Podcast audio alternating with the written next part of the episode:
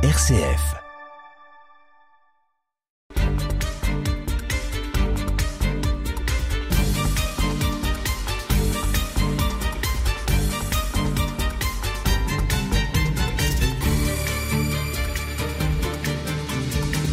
Nous avons laissé la dernière fois le château des Toges aux mains de la famille Lorimier de Chamilly. Le 20 juin 1791, la famille royale passe à Étoges dans sa grosse berline, mais personne ne semble reconnaître les passagers. En 1792, le père de Chamilly et son fils sont arrêtés. Le père demande à être transféré dans la prison du Temple, où est le roi. Il est conduit à l'échafaud en 1794. Entre-temps, bien sûr, le domaine a été saisi et vendu comme bien national. Durant 10 ans, le château change 6 fois de propriétaires, qui sont en général des notaires ou des marchands de biens, chacun faisant bien sûr un petit bénéfice au passage. En 1802, François Scholastique de Guénoc en devient le propriétaire. Bon, si c'est un François, ça doit être quelqu'un de très bien. Son patronyme trahit une origine bretonne. Il participe à l'instauration de l'administration des eaux et des forêts sous le consulat. Mais il a surtout une fille, Joséphine Louise, qui est remarquable par son intelligence, et oui, son charme et sa beauté. Elle épouse le futur maréchal Lannes. En 9 ans de vie commune, ils ont 5 enfants. À la mort du maréchal en 1809, Napoléon favorise la famille Guénoc. François est fait comte d'Empire, puis devient sénateur et directeur des eaux et forêts. Son fils, bien que colonel seulement, est nommé aide de camp de l'empereur. La benjamine Henriette épouse à Étoges le baron Kirgener, de qui elle a un fils, mais hélas, le baron est tué d'un boulet de canon qui emporte en même temps le maréchal du Roc. La tombe de Kirgener est au cimetière de Montmartre et elle est voisine de celle de Lannes. François de Guénoc a été maire d'Étoges et député sous la monarchie de Juillet, Louis-Philippe, de 1820 à 1830, puis sous la seconde Restauration, Charles X, 1830 à 1832. Il est indiqué comme de centre-gauche dans l'annuaire des parlementaires. Ce sont des centres-gauche du XIXe siècle. Il décède en 1840. Puis son fils décède à son tour en 1849 et n'a pas de descendants. C'est donc les 2 sœurs, dont nous avons parlé précédemment, qui héritent en indivision. L'aînée, veuve du maréchal Lannes, s'installe à Moreuil-sur-Aï avec le château et 100 hectares de vignes, et ce sont les Lannes Montebello du Champagne du même nom, qui, d'ailleurs, la maison familiale ne gardera pas longtemps la maison de Champagne. La seconde veuve du baron Kirgener de Plantaz s'installe à Étoges. Son fils Napoléon Louis Kirgener, baron de Plantaz, est dit familièrement le petit baron. C'est un homme humble et généreux, maire de sa commune, de 1858 à 1872. Nous l'avons vu à propos de la ferme modèle d'Étoges dans les émissions consacrées à l'agriculture. En 1859, ils rachètent leur part aux Lannes. Mais racheter, ça veut dire qu'il faut donner l'argent. Et pour ça, il va vendre la ferme du château à Armand-Charles-Antoine-Huriel, âgé de 45 ans, entrepreneur et habile négociant. Ce dernier utilise ses lieux comme grenier pour les grains et fourrages. Et il se fait construire une maison bourgeoise. Par la suite, il achète tout ce que le petit baron doit vendre. La générosité du petit baron n'avait pas de limite. Bien des familles pauvres étaient inscrites pour un pot au feu hebdomadaire chez le boucher. Et le boulanger avait du pain à remettre au nom du château. Une maison est achetée en 1854 pour les religieuses de l'ordre des écoles chrétiennes de la Miséricorde. Elles enseignent à Baye, Mareuil-en-Brie, Chaltrais. On se reçoit toutes les semaines d'un château à l'autre. Et finalement, c'est le château qui est à vendre. Le département avait envisagé d'y installer un orphelinat. L'architecte Gillet estime que le gros œuvre est solide. Le problème, c'est le manque d'entretien. Avec 35 000 francs, on peut le remettre en état. Mais, en août 1876, le département renonce. Le petit baron s'est retiré dans une maison de la rue Richebourg.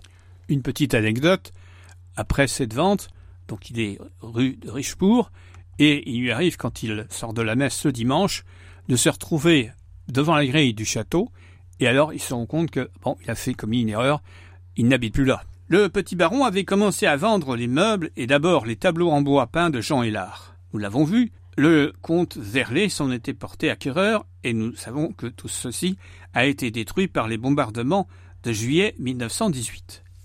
Au cours d'une des ventes qui sont effectuées, présidée par la fille de Charles Huriel, qui continue à vider le château, est présent un certain Dominique Neuville, teinturier rémois. Et comme dans les beaux romans, ces premières rencontres furent suivies d'autres et d'un mariage. La famille de Neuville allait donc hériter des toges, bien sûr à partir de la mort de Charles Huriel. Ils vont faire de ce château la maison de campagne, mais en réalité, le château continuera à être habité par Henriette, par la veuve de Charles, les nouveaux acquéreurs ne venant que pendant les périodes de vacances et organisant des réunions de famille. Mais le nouveau propriétaire, Neuville, n'avait pas du tout les mêmes idées que son beau-père, plus exactement, sur le château, et va essayer de reprendre, enfin ce qui peut être repris, car ce qui a été démoli ne pourra pas être construit.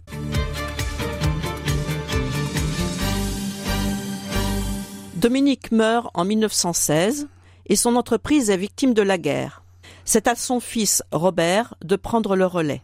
Non mobilisé en 1914 pour raison médicale, il rejoint sa sœur à Rouen où il s'occupe de l'accompagnement des blessés de la gare à l'hôpital.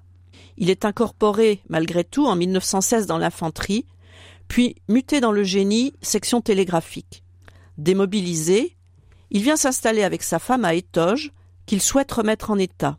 Il donne congé aux fermiers et, sans rien connaître au métier, ni être particulièrement costaud, il prend en main l'exploitation du domaine. Il affirme que, pour réussir, il faut imiter les bons praticiens et être travailleur. Il dispose de 3 fermes, celle du château et du bâti. Il fait de nombreux échanges pour remembrer les terres. Il draine celle de Brie, soit un gain de 150 hectares. Il pratique les cultures céréalières et l'élevage bovin.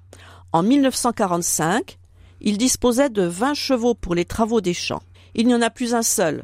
C'est la loi de la mécanisation. Le lait et les œufs sont vendus sur le marché de Reims par Madame Burguin. On peut penser qu'il a gardé avec cette ville des relations qui lui permettent un commerce fructueux, apportant un revenu régulier. On peut s'étonner qu'il n'y ait pas de vignes sur ce domaine.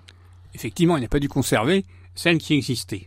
Membre de 2 sociétés savantes importantes du département, l'Académie de Reims et la Société d'Agriculture, Commerce, Sciences et Arts du département de la Marne, dont il était titulaire, il a notamment publié en 1954 quelques notes sur la seigneurie d'Étoges et en 1959 la fin du comté d'Étanges. En 1955, dans cette même revue, il a fait connaître l'abbaye cistercienne de la Charmois. Il a publié un ouvrage sur ses souvenirs d'Étoges et un autre sur la découverte des gisants de l'église de cette commune, qui n'ont jamais d'ailleurs été publiés. Depuis son décès, le château a pris une seconde vie, comme hôtel, offrant les services d'un restaurant mais aussi d'un spa, des remises en forme, des terrasses et un parc de 18 hectares. Sa situation sur la route de Paris est bien sûr un avantage. Dans l'église d'Étoges, on peut encore voir, dans le transept nord, la chapelle seigneuriale.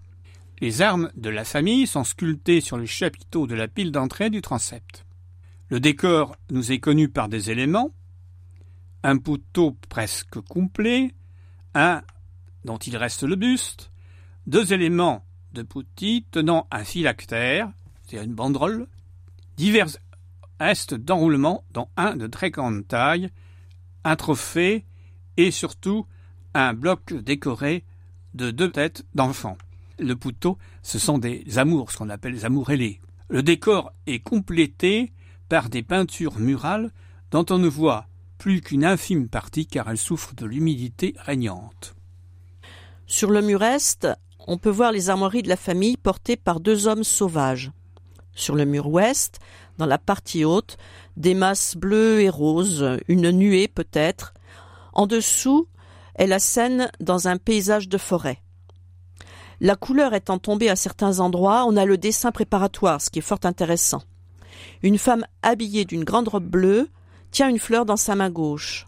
En face, un saint dont on ne distingue que la tête et la main tendue.